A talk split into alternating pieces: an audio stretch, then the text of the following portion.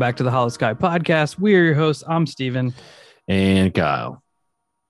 And today I've got us a good old fashioned alien abduction story.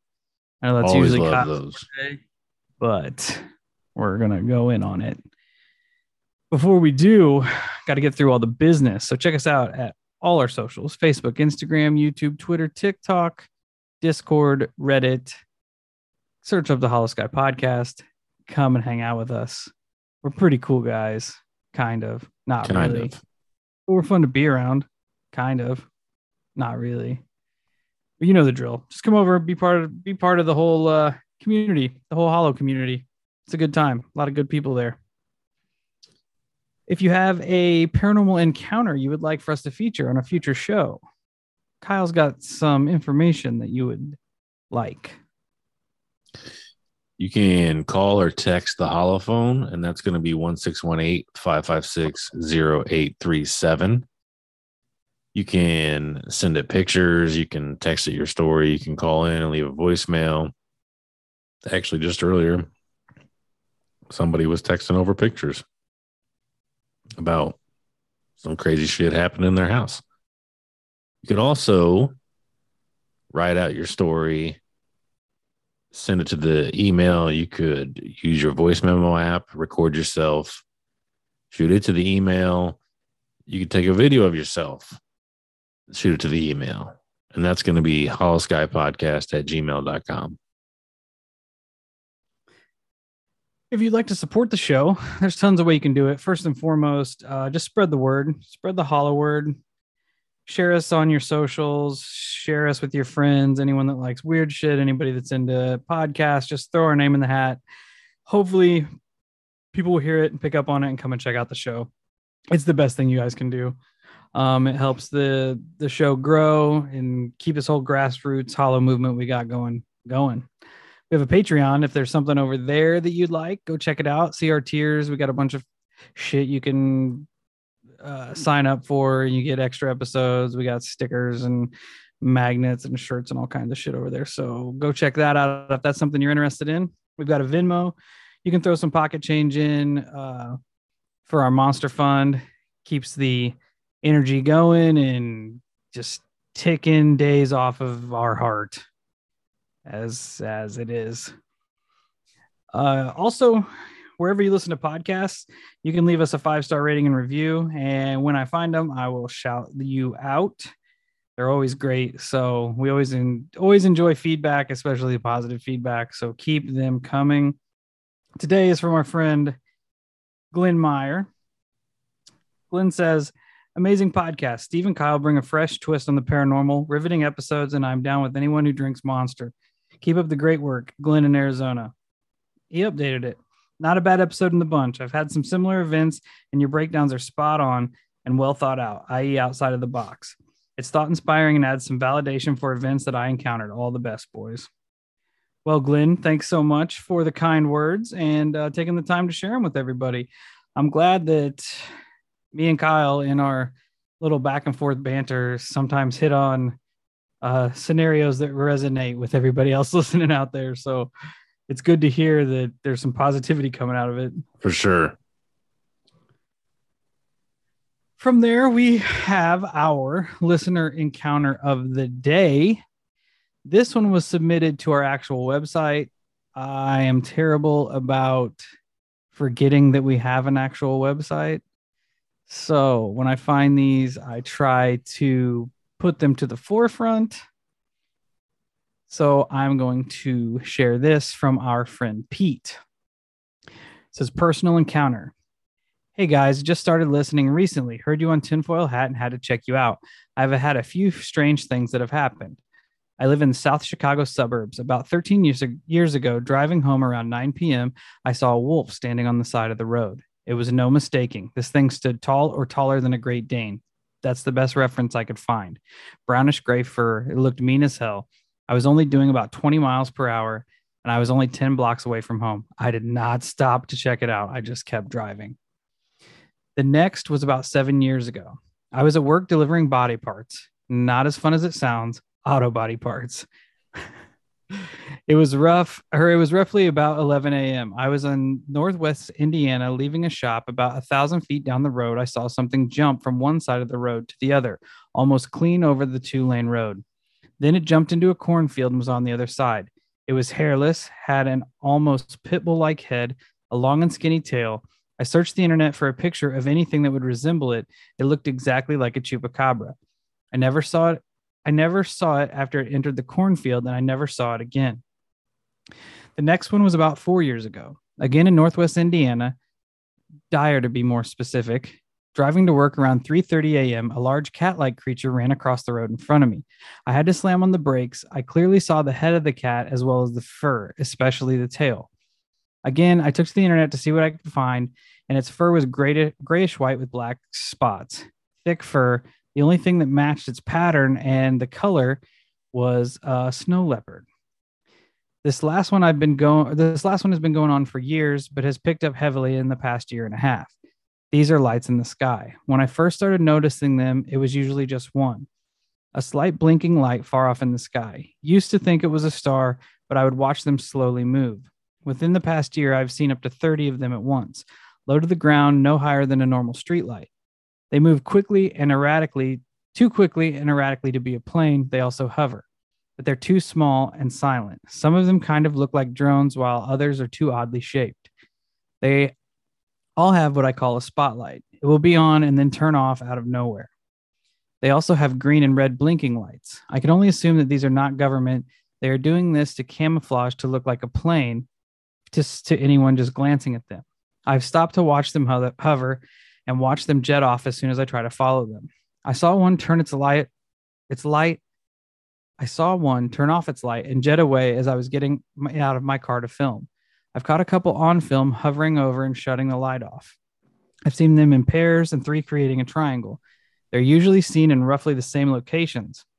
Doesn't match up with any plane routes, especially with as many as I've seen clustered near one another. I have seen as many as 10 clustered together. Very curious if you guys have heard or seen anything like this. It's been racking my brain for the past year and a half. Great podcast. Keep up the good work. Uh, Pete, thanks so much for submitting. Uh, we'll kind of go down the line here. Uh, first, the wolf. Bro, it definitely could have just been a wolf. I know that they were in the area up up to at least our our whereabouts not very long ago. So you would think that if they're where we are, they would probably be further north as well. I know I've seen some articles from like uh, the Alton Telegraph and stuff of hunters killing wolves my grandma actually swears that she saw one not long ago. That it was it was way too big to be a coyote. But if it's the size of a Great Dane, that's a pretty big fucking wolf. Yeah. I've seen one in Calhoun, which is yeah, what a 30 minute drive from here. Yeah, I know they're around. So yeah. That would be my best my best guess on that one is that you probably saw a wolf and it was probably yeah. a big fucker. Um, chupacabra. I don't know what that could be. The hairless, skinny, long tail, definitely. Very, like a chupacabra. very choopy. the chupa chupa. Um, large cats. That too. I I have friends around here that spend a lot of time in the woods. Uh, they claim that they have seen large large black cats, panthers even. Uh, there's all kinds of stories about mountain lions and shit being seen around here. A snow leopard, though, is a little bit different because clearly we're not in snow leopard territory. But you also have like instances where people collect these things as pets. And it's then true. when they don't want to deal with them, they just let them go. But the yep. last one with the lights in the sky, there have been a bunch of accounts of like drones and shit.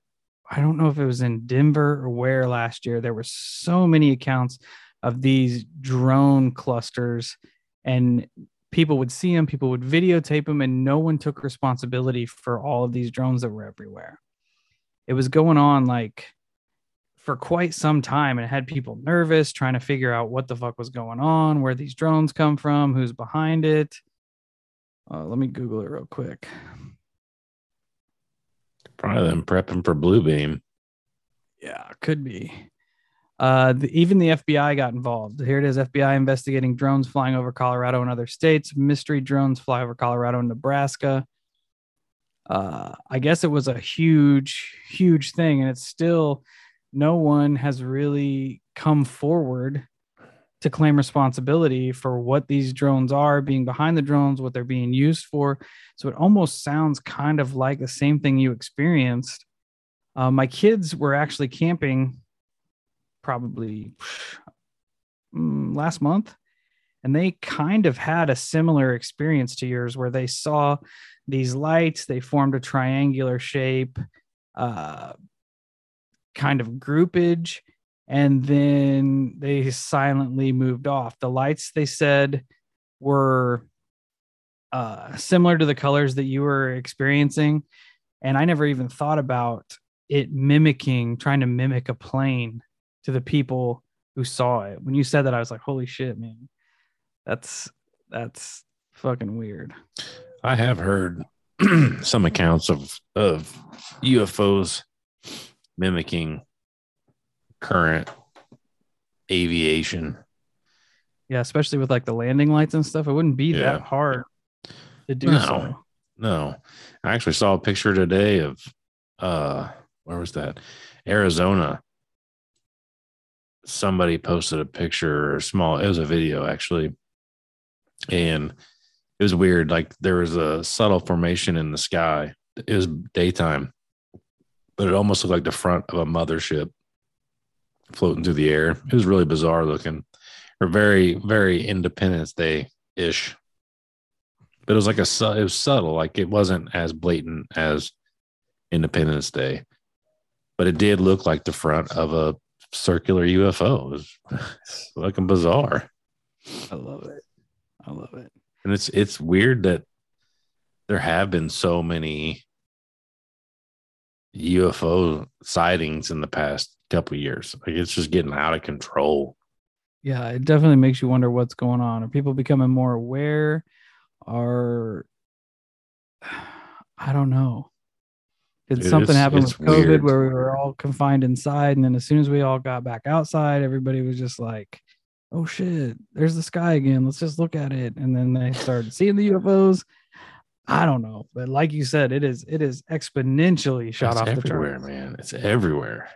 and it's in the news all the time too like with the disclosure and everything so i feel like it's sort of at the forefront well, not really the forefront but kind of like the back forefront of everybody's minds because you see it on all the major news channels talking about the navy and the department of defense and everybody talking about these ufos and shit so i don't know if it's like you said it could be blue beam them just them just kind of they keep pushing it at us, pushing us at pushing it at us, keeping it on our mind for them to make that next move. I don't I, know. couldn't e- I can't even begin to imagine whenever that pops off. That's going to be great. Yeah, it's gonna be it's gonna be a good time. But thanks again, Pete, for uh, taking the time to submit your stories. Like Illinois is Illinois is a weird state, so I imagine it's just as weird up around Chicago, if not weirder. Probably weirder. probably weirder. But from there, we're going to dive into my alien abduction case. The case I'm going to talk about today, I had heard of before, but never really dove into the info. To me, it was just like, just, you know, you heard about these, this abduction case, but you never looked into it. It was so traumatic to the people that experienced it. Some of them refused to talk about it for like a decade after the encounter. Um, uh, eventually, after they would start talking about it, it is quoted to be one of the best documented cases of UFO abductions on the book right now. The case that I'm talking about is the Pascagoula abductions. On the evening of October 11th, 1973, two friends, Calvin Parker Jr., 19, and Charles Hickson, 42, decided they would do a little fishing off an old pier on the Pascagoula River. Pascagoula, Pascagoula, Pascagoula River. I know their age differences seem a little little wild there, 19 and 42 to be hanging out, but Hickson was good friends with Parker's father and had known the boys since he was in grade school. Hickson was kind of like an uncle to Parker, and they had a lot of history with the family. Loved to go out fishing. The two men also worked together at FB Walker and Son Shipyard in Pascagoula, and Hickson had been a pivotal uh, instrument in getting Parker the job at the shipyard. So after they get done at work one day, Hickson invites Parker to go to one of his favorite fishing holes. This hole was just like the primo spot. There was an old grain elevator that used to be active there where excess grain would spill off into the river and it kind of became like a primary food source for all the fish there. So if you go and started throwing bait in the water, the fish would hit all the time. But before they got to that spot, Hickson had a second spot, a little more secluded, but had a lot of like nice big fish there that he wanted to check out. So they went to this more secluded spot. As they sat on the pier, it was a pretty peaceful night. They were getting nibbles and shit and catching some little fish and throwing them back in. Parker began to hear a strange noise. He would describe this noise as a hissing sound, kind of like a, a cross between hissing and zipping and it kind of startled startled him a little bit. He's like, "Man, this isn't natural." So I wonder what the fuck is going on. At almost the same time, the two men began to notice strange flashes of blue light streak across the water and up the riverbank. As they drove in, they noticed a bunch of no trespassing signs and a bunch of no littering signs scattered uh, or along the banks where they could see people had also been throwing trash and shit. So at first they thought maybe the police had came to interrupt their fishing trip, tell them to leave, make sure they weren't dumping along the uh, bank and shit. But that was not the case. As they turned around to check out to see if the police had pulled up to interrupt their fishing trip, they were instead met with a long oval shaped craft. It's said to be 30 to 40 feet across, 8 to 10 feet in height, floating a mere two feet off the ground. The craft emitted a blindingly bright light, like so much so that they couldn't hardly see anything once this light went off. But they could make out that the craft was not changing, but they could they could tell that a hatch had opened up. So it kind of broke broke this intense intense light. And from this door, they saw three beings exit the craft. They described them as robot like beings. They're said to be gray humanoids. They had all human features legs, two legs, two arms. They were just about, or they were just over six feet tall. They had what was described as a bullet shaped head. Each entity almost completely lacked a neck. It only had a slit for eyes and a slit for a mouth. Its nose and ears were sharply pointed protrusions. In some illustrations I saw, it almost looked like fingers where their nose and ears should be. It's the weirdest shit I've ever seen. Like just these long, like almost tentacle type shit is what they were described as. At the end of each arm, they had two crab like protrusions for hands. The legs were jointed and pedestal like, and the entities were reported to hover and glide instead of walk. Their skin was very coarse and wrinkled like an elephant's. At this point, Hickson said that he could not move. He wasn't sure if it was from fear or if it was from something else. Parker recalled that two of the creatures grabbed Hickson, the larger, older man, and began to pull him toward the craft, while the third creature began carrying Parker himself toward the craft.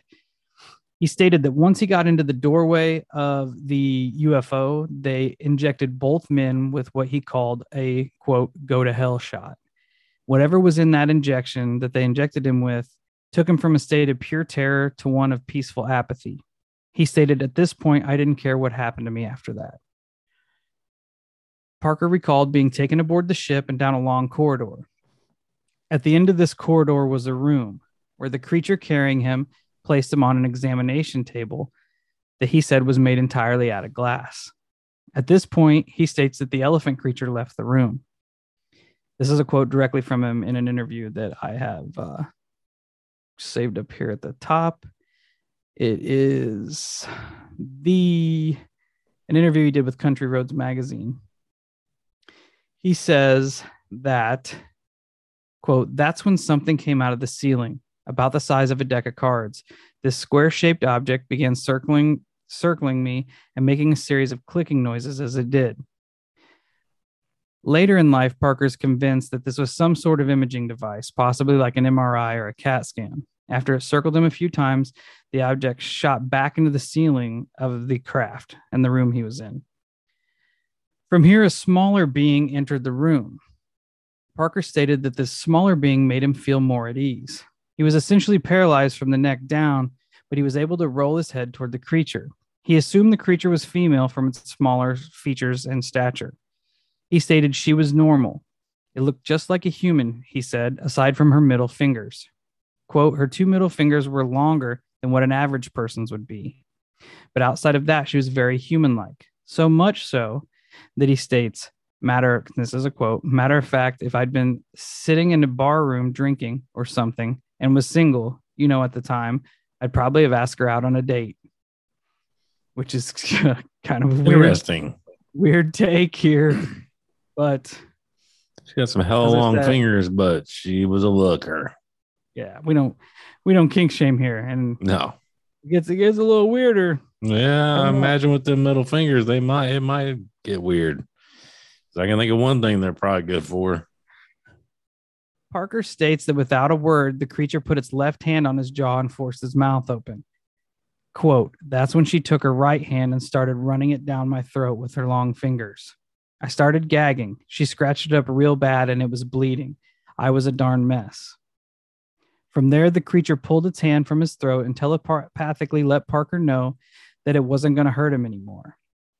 He stated that at this point, the creature started making these odd sounds from its throat.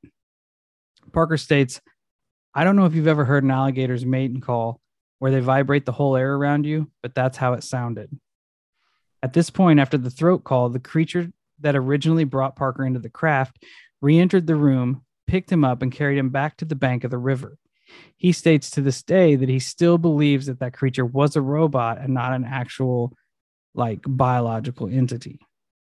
Hickson reported almost an identical encounter, being floated into the craft, being examined by a football shaped probe referred to as an eye that emerged from a wall and moved all around him. He stated to the Gadsden Times, I don't know how long it was, half an hour or maybe an hour and a half. There was light from everywhere, from the ceiling, from the walls, and from the floor. When he was taken back to the riverside, he found Parker standing in what he could only describe as a trance, standing at the river's edge, which is with his arms outstretched in front of him. I'm assuming kind of like a zombie, just kind of just out of it. From this point, both men made their way back to their car, where they were understandably shaken and probably in shock. But as they got there, they were started, startled to see that both windows on the passenger side were completely shattered, but still in place in the window frame and the door. As Hickson pulled the door open, the glass spilled out to the ground. They also found that the relatively new and well working vehicle was having all kinds of problems. It wouldn't turn over. And after multiple times, when the engine did fire, the motor sounded awful and it had a hard time staying running. Hey, Hollow Cult. The weather's getting nice, and you know what that means. It's cryptid hunting season. And the first rule to cryptid hunting is good footwear. That's why we're excited to announce our partnership with Tecovas Boots. When you're out hunting the dogman or stalking chupacabra, you don't have time to break in boots. That's why Tecovas is so nice. They have first wear comfort. It's hard to find this level of comfort paired with their styles when you're out hunting cryptids. And let me tell you, their styles are on point. I've always considered getting me a pair of snakeskin boots, and their pair is mint. They also have crocodile boots, caiman boots, ostrich boots, regular leather boots. They they have it all, and it's it's ridiculously awesome. You can even stop by their the local Tacova store, have a complimentary drink or two, and shop new styles. The smell of fresh leather and a friendly staff are at your service. Many stores even have leather custom branding to make your boots truly personalized. And with regular live music and events, there's no in store experience like it. So just imagine yourself getting a pair of legitimate snakeskin Holosky branded boots. How awesome would that be? Nothing is going to intimidate a dog man like a nice pair of gator skin boots. If you can't make it into a store, just visit tecovas.com. That's T E C O V A S.com. They offer free shipping on all boots as well as free returns and exchanges and ship right to your door. Go to tecovas.com and find your new favorite pair of boots today. At first, Parker and Hickson agreed not to tell anyone about the incident, but as they're driving, driving, Hickson changed his mind. He came to his senses and decided that they needed to tell someone what had happened to them and get their encounter on the record. At this point, they decided to pull into a local bar and report the incident. Hickson called nearby Keesler, Keesler Air Force Base in Biloxi and told them a brief description of what they'd just been through, where they were met with odd uninterest, uninterest, being told that the Air Force doesn't handle UFO reports anymore, with Project Blue Book being finished and shelved, and that they should just call their local authorities. That part stood out to me like something's not right. Yeah. Yeah, because they're they're ultra dismissive. They kind of act like you like we we just don't care anymore. We've already we have the answers we need. Our investigation is over. Goodbye. Yeah, almost almost like they just didn't care. Like they're just two good old boys that were at a bar and here they are calling us saying that they met some aliens and they're just like, nah, we're not interested. Yeah, like we've already been down this road. We know exactly what aliens you're referencing. We've already dealt with them. They're not that bad. Go away. So from there, Hickson did just that and called his local uh, sheriff's department. An officer came down to the bar, examined the car, and requested them down to the station. While there, the men were questioned separately by Sheriff Diamond about their experience, and then brought together into a room to be questioned as a pair. While they were left in said room, a tape recorder was left on recording that the officers had left in the room. I got a little bit of a transcript here that I'll read um, that was taken from the unknown audio recorder that was going on there. Uh, it stated that Charlie's voice is shaky as he said to Calvin, I can't take much more of that. And Calvin sounded frantic. Calvin says, I got to get home and get to bed or get some nerve pills or see the doctor or something. I can't stand it. I'm about to go half crazy. I'll tell you when we when we're through, I'll get you something to settle you down so you can get some damn sleep. Calvin, I can't sleep yet like this. It's just damn near crazy. Charlie responds, Well, Calvin, when they brought you out, when they brought me out of that thing, god damn it, I like never in hell got you straightened out. He said, My damn arms, my arms. I remember they just froze up and I couldn't move them. I just stopped like I'd stepped on a rattlesnake. They didn't do me that way, sighed Char- Charlie. Calvin, I passed out. I didn't, I expect I never passed out in my whole life. I've never seen nothing like it before in my life. You can't even make people believe. I just don't want to keep sitting here. I want to see a doctor. They better wake up and start believing. They better start believing. You see how that damn door came right up? I don't know how it opened, son. I just don't know. I just laid up and just just like those sons of bitches, just like that, they just came out. I know you can't believe it. You can't make people believe you either. I was paralyzed right then. I couldn't even move. I was just paralyzed. They won't believe it. They're never going to believe it. They're going to have to believe it one of these days, but it might be too late. I knew all along that there was people from other worlds up there. I knew all along. I never thought it would happen to me. And then Calvin responds, "You know yourself I don't drink. I know that, son when we get to the house, I'm going to get you another, I'm going to get me another drink to make me sleep. Look what, so what are we sitting around for? I got to tell Blanche, what are we waiting for? I got to go to the house. I'm getting sick. I got to get out of here. Then Charlie got up and left the room, and Calvin was left alone. It's hard to believe. Oh, God, it's awful. I know there's a God up there. And from there, his words became inaudible, and they think that he's just praying to God after all of this. So the reason I pointed that out is because these two did not know that tape recorder was in there and still recording. Normally, if something is a hoax, you would think that those two would be like getting their story together yeah, as like the police went out. But instead, they're just like, like you, it just seemed like two good old boys that just had something happen to them that they can't even put their mind around. They're like, yeah. what in the fuck yeah. is happening? They're like, we need to get out. We need to check on my family. I need to get some kind of nerve pills. Yeah, I can So- imagine, man. That would that would suck. Yeah. Got You can tell abducted by these weird ass things. And the And the You got illustration throat fisted. Yeah, right Like, down just- down the hatch, I call it. Yeah, and like she wasn't even gentle about it. And then she had the nerve to be like, "Hey, I'm not gonna hurt you anymore." I'd be pissed. Kind kind gal. Yeah, yeah. That- eh, eh, hey, It's almost like a typical doctor. You know, you go, you go in there and they're like, "Okay, you know, the, the pain. will- I know this hurt, but we're all done now." It's gonna I'm hurt good you guy. more than it's gonna hurt me. Yeah. Okay.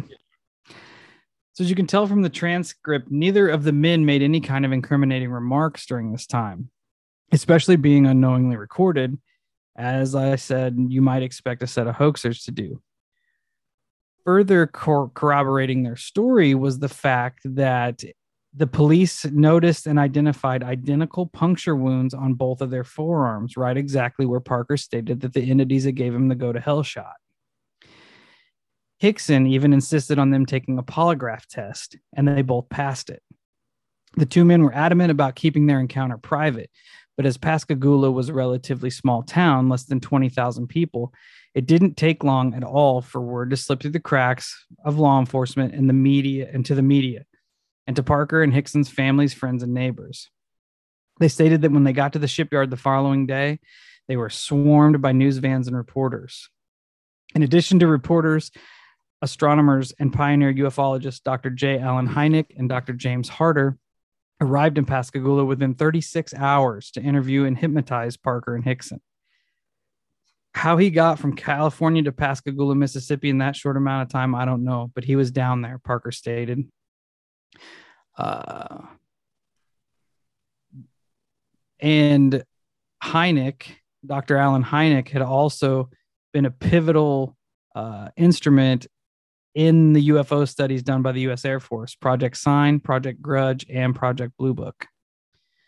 The ridicule and disbelief that this brought forth essentially pushed the men to go silent on the matter for a number of years, and he even pushed Parker to the point to where he suffered suffered an emotional breakdown, and he had to enter himself into a hospital not long after the encounter.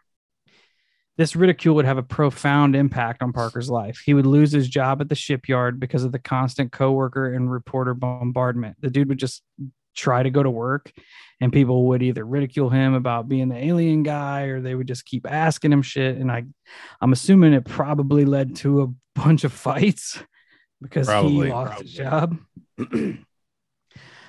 uh he would state that uh he would go in and there would be he before he would even clock in there'd be 60 and 70 reporters at at the shipyard. Like he couldn't even go to work and all he wanted to do was forget about what the fuck had happened to him it got so bad that after losing a second job after the shipyard he would change his name to avoid the press from bombarding him all the time he would sink into obscurity and just kind of just kind of stay to himself the ridicule from his family and friends was just just too much for him to handle. He said we took polygraph tests, voice stress tests. We were hypnotized three times, had more credible witnesses than any case around, and more credible people talking about it. But back in the 70s, if you saw something like that, you were crazy to have had to have been a part of something or seen something like that. It was so bad that uh, Parker was in the process. He was just about to get married to his wife, Wynette, before this encounter happened and his future father-in-law tried to convince his wife not to marry him because he said he was off his rocker. Like this dude is just this dude is crazy. Do not marry him. I couldn't imagine the amount of stress that he went through because it's like not only is he was he not trying to have that situation happen, but then you're getting utterly bombarded, bombarded by the media. You're getting bombarded by your coworkers. Then you got your father-in-law trying to come up behind you and, and ruin your marriage or ruin your soon to be marriage and like your your entire life is falling apart over something that you had no control over It would be You know. it'd be so terrible. You're stuck in this weird juxtaposition where like all the people around you don't believe that this happened, but then you have all these reporters wanting to know exactly what happened that everybody around you thinks Yeah. Is is not the truth or that you're just completely crazy. Yeah. Waynette didn't take her father's advice and did end up marrying Parker, but the stress from the encounter would lead to a divorce, but only a short one. She would remarry him not long after. So, as he went into obscurity, a UFO researcher by the name of Philip Mantle, with over 40 years of studying the phenomenon, would catch wind of the abduction and seek out Parker and Hickson. He read their story in a British UFO magazine because right afterwards, Hickson was open to talking about it. But then as as all the negativity came in, they both kind of shut down, but not before Hickson had done a couple interviews. These interviews made it into the British UFO magazine where Philip Mantle saw it. He would eventually convince them to come back into the public light and speak openly about their encounters. Uh, his company, Flying Disc Press, would go on to publish two of Parker's books that he would write about the encounter. Mantle has a pretty decent UFO resume, including being a former director of investigation for the British UFO Research Association and a former MUFON representative for England. Between Mantle and Waynette, they would encourage Parker to come out of his shell and begin to open up and talk about the encounter a little bit more. As I'd said before, Hickson was more open about the incident, and he'd go on to speak publicly about the experience. Uh, he would talk in front of schools and uh, do all kinds of PR toward the end of his life, which uh, he passed away in 2011. After he passed away, Parker kind of picked up the torch and kept going on and speaking and writing about the incident.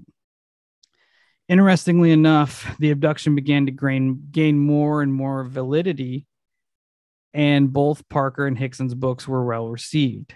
In 2019, a historical marker was placed near the Pascagoula River across from the site where the alleged abduction took place. It remains, quote, it remains the best documented case of alien abduction, particularly since there was secret, a secret tape involved and not one, but two witnesses. The end of the plaque reads. When it was officially unveiled, Parker was so overwhelmed by the emotions of finally having his story, which he was ridiculed about for decades, kind of legitimized. It is one of the happiest happiest moments of my life, Parker says, and that is rare that such memorials to UFOs exist. Uh, more validation began to stack up over the years, with more and more witnesses coming forward about their own reports of UFO sightings around the Pascagoula River in Jackson County in the weeks surrounding that night of their encounter. First, we have Maria and Jerry Blair of Theodore, Alabama. They were sitting in their 1969 Pontiac GTO in the parking lot of Graham's Seafood, opposite on the opposite side of the river from where Calvin and Charlie were fishing. Jerry was waiting for a cap or boat captain to take him offshore because that's part of his job, and the captain was late. So they sat in the parking lot for hours.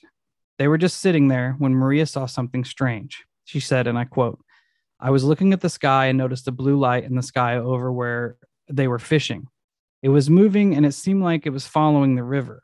I noticed the lights on it and it was just going back and forth. Sometimes it would just sit there. She noticed the flight pattern and knew it was not a plane. Jerry noticed the object too, but didn't think much of it.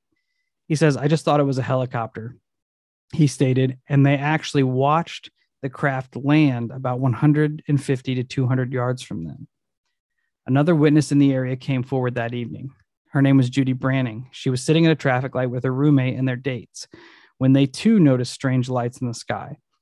Like the Blairs, the first couple thought it was an airplane. As it came closer and actually passed over the car, they realized it wasn't a plane at all. She states it didn't make any noise.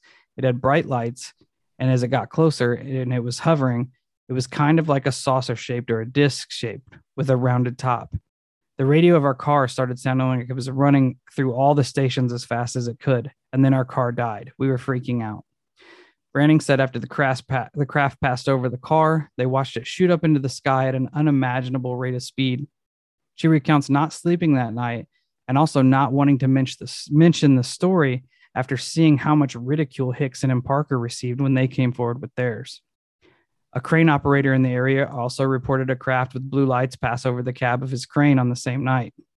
One of the best documented witness accounts came from two fishing boats with 10 passengers total. They went on the ri- out on the river on November 6th, a couple weeks after uh, the incident of the same year. The fishing party, party said that they saw something large and illuminated floating beneath the surface of the water, which they hit with an oar before playing cat and mouse with the vessel and chasing it around the river. They reported the account encounter to the Coast Guard, who sent a boat out and experienced exactly the same thing. That's so, bizarre. That's bizarre. yeah, Those dude had some nuts to start poking a damn UFO with an oar. Come on, That's man. And then you then you chase it around. I just, I don't know. I, uh, imagine how they felt after not being abducted, but then hearing the two dudes' abduction story.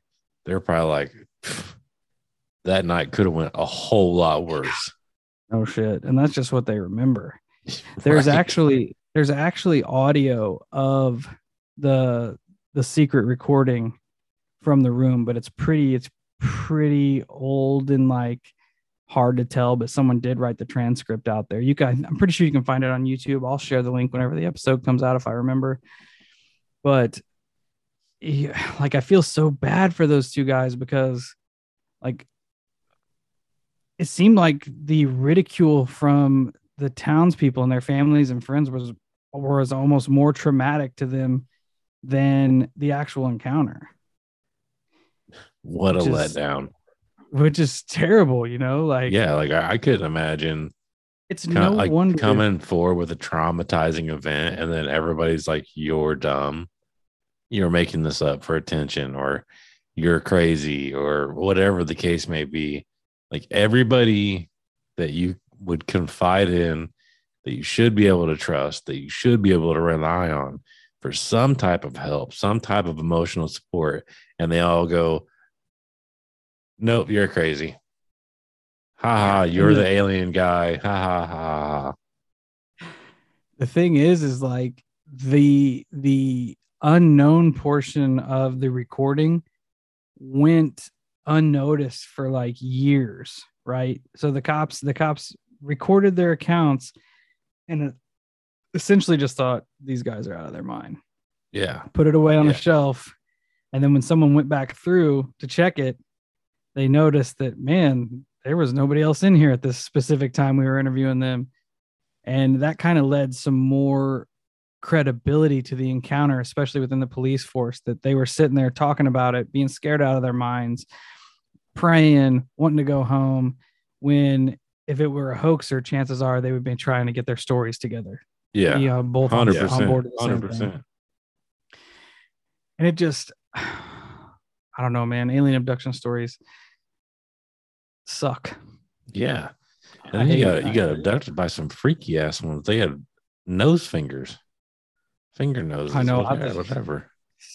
i'll post a picture of the illustration of these things it is It sounds terrifying. yeah then the illustration like you see it and you're like what in the hell is this because it looks fucking bizarre Some bullet head finger nose thing. And, but then they have women on the damn fingers. ship that look normal minus long ass fingers. yeah dude was trying to trying to date him That I lo- true. that- I love it. That's like a go-to in the paranormal world. Like, man, you know, she don't look too I bad, mean, I look- mean, too terrible. And then all of a if I was an alien, and she's an alien, maybe I'd be into it. I didn't have a human. until she rams her hand down her throat, your throat, and then you're like, okay, never mind, like I said, we don't kink shame here at the Holosky podcast. bro. I am not trying to have a arm jammed down my throat. The old two two finger deep throat there. God, Ugh. Fucking, cl- and then she clawed it all up. I know she's not being gentle. No, Not some being piss ass excuse. Oh, I'm not gonna hurt you anymore. Like, yeah, the damage is already done, lady. Get out of here. And it's it's no wonder you read cases like this. It's no wonder that paranormal experiences are so taboo now Yeah. because of the amount of ridicule that everyone got. I mean, even if someone were to come forth with this story today, they would they would be ridiculed, Yeah. Yeah. which sucks. I mean, just guys like us, you you run into people who still look at us and go, okay, these guys are crazy. And all we do is Oh, talk about the shit. You know, we have had our experiences and whatnot, but I typically don't normally talk about my experiences. Hell, I, d- I typically don't even bring up my podcast to anyone. You know, they have to like specifically ask about it before I even start talking about it. I don't just bring it up because I'm the same way. I know that a lot of people are are gonna try to poke fun at you or think you're crazy, think you're off your rocker, and it doesn't really bother me, but at the same time, it's unnecessary. It, you know what I kind mean? of, oh yeah, it doesn't bother me. It just bums me out as a whole that people would rather uh, ridicule people for their encounters than to actually sit and listen and maybe put some actual thought behind it that something could be going on. You know what I mean? yeah, They'd rather just chuckle it off and poke fun as opposed to, you know, sitting there and being like, holy shit, maybe there's really something to this. And I think I think maybe some of that is people people trying not to validate their own experiences. You know, if if if I had something weird happen to me that I don't want to deal with, but Kyle's over here explaining almost exactly the same thing as an alien abduction, I'm not trying to fuck with an alien abduction no, you know so i'm just going to write kyle off as being out of his rocker and i'm just going to suppress my my Yeah. experience where i don't have to deal with it that makes sense. That makes a lot of sense. And it's because some people, some people have their encounters and then they never talk. They don't even acknowledge them ever again. They're like, I Oh, just want yeah. this memory to go away. I don't even want any. I just, I want to live a normal life. I want to eat ice cream and watch TV. same I don't want to remember being throat fisted and then having my entire life turned upside down because of something out of my control. Like if you think about if you think about parker the dude's only 19 trying to get his life together. He's got a fiance. He wants to start a family. He just got a new banging job at the shipyard and all of that gets taken away from this one incident.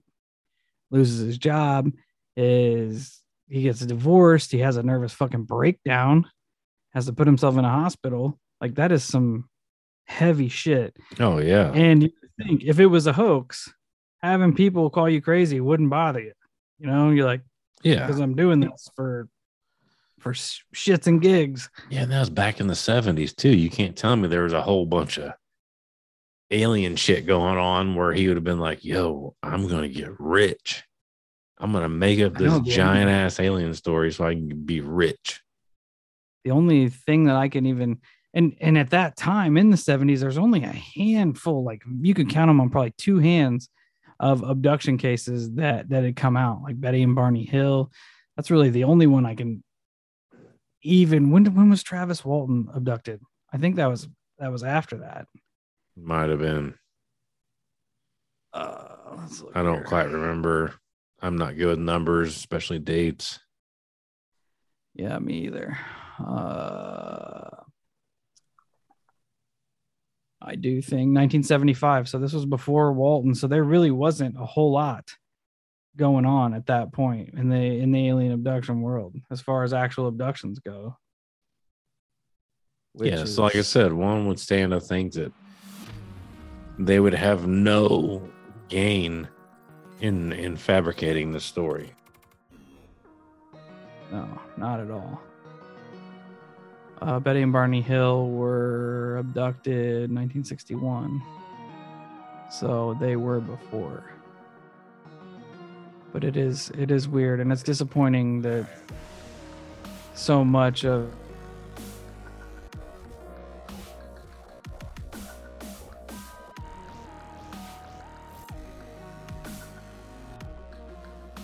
wraps it up. I'm curious as to what you what you all think about it. If you've heard about it before and would like to share some insight, please feel free to hit us up. And that's it.